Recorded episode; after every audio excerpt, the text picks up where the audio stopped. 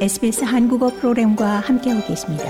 sbs.com.au/korean에서 더욱 흥미로운 이야기들을 만나보세요.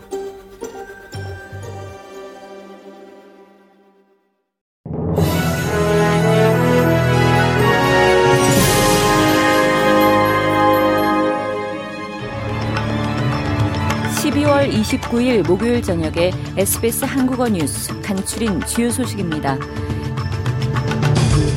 냉랭했던 호주 중국 외교 관계에 해빙 무드가 조성되면서 이 중국의 대호주 무역 제재가 거칠 조짐이 형성되는 분위기입니다.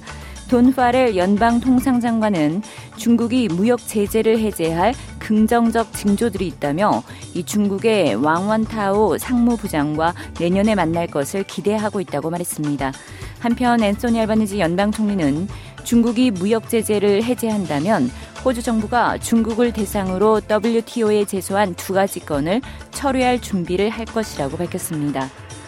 호주 인도 간 자유무역 협정이 오늘부로 발효됐습니다. 양국 간 자유무역 협정이 발효됨에 따라 호주 수출업자들은 연간 20억 달러 가량의 관세 절감 효과를 보게 됩니다.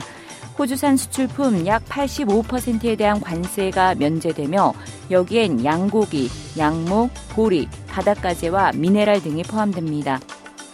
앤소니 아바네지 연방 총리가 헌법을 다시 쓸 수 있다면 호주의 3층 정부 구조를 지지하지 않을 것이지만 그 같은 행동을 취할 의향은 없다고 언급했습니다.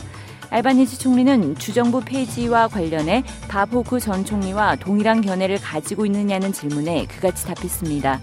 고밥 호크 전 총리는 주정부를 두는 것은 영국 제국주의의 잔재로 시대착오적 발상이라 지적했고 또 주마다 각기 다른 교육, 보건, 사법 시스템을 비판하면서 호주는 6개가 아닌 단일 경제를 가져야 한다고 강조하기도 했습니다.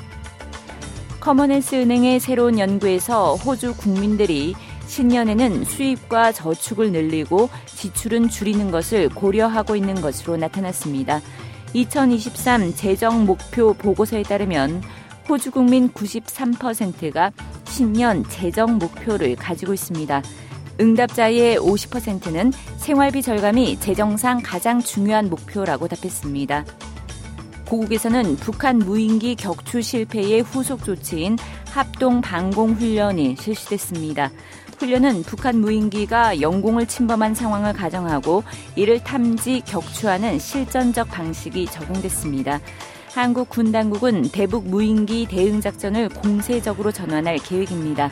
북한의 도발 수준에 비례해 이 한국 무인기를 북측 지역에 투입해 정찰 활동을 벌인다는 것으로 이를 위해 북한의 방공망을 무력화할 수 있는 스텔스 무인기를 서둘러 개발한다는 계획입니다.